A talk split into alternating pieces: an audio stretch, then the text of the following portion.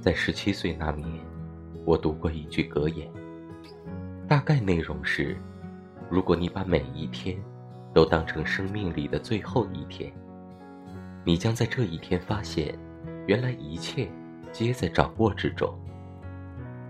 这句话从读到之日起，就对我产生了深远的影响。在过去三十三年里，我每天早晨都对着镜子问自己：如果今天是我生命的最后一天，我还愿意做我今天原本应该做的事情吗？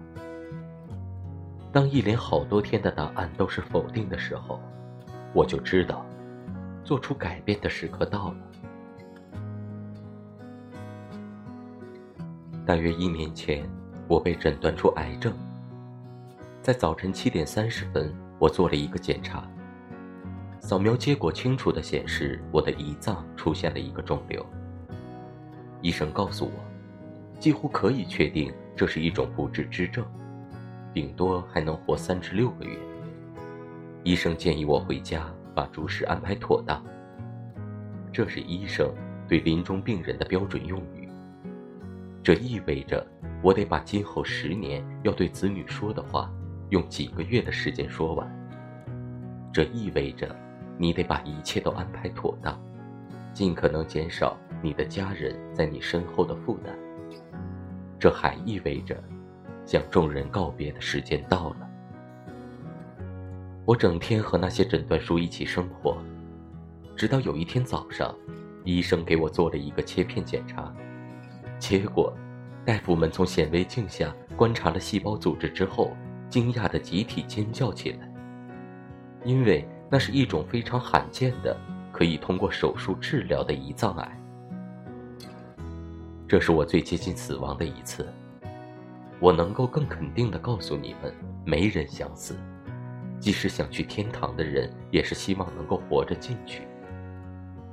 死亡是我们每个人生命的终点。没有人能够成为例外。生命就是如此，因为死亡很可能是生命最好的造物，它是生命更迭的媒介。现在，你们还是新生代，但不久的将来，你们也将逐渐老去，被送出人生的舞台。很抱歉，我说的这么富有戏剧性，但生命就是如此。你们的时间有限，所以不要把时间浪费在重复其他人的生活上。不要被条条框框约束，否则你就生活在他人思考的结果里。不要让他人的观点所发出的噪音淹没自己内心的声音。最为重要的是，要有遵从自己内心和直觉的勇气。他们可能已经知道。你其实想成为一个什么样的人？其他事物都是次要的。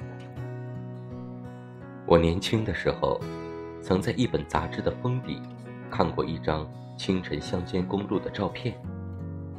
照片的下面有一排字：“物有所不足，志有所不明。”我总是以此自省。现在，我把这句话也送给你。希望我们随时都能想起这句话。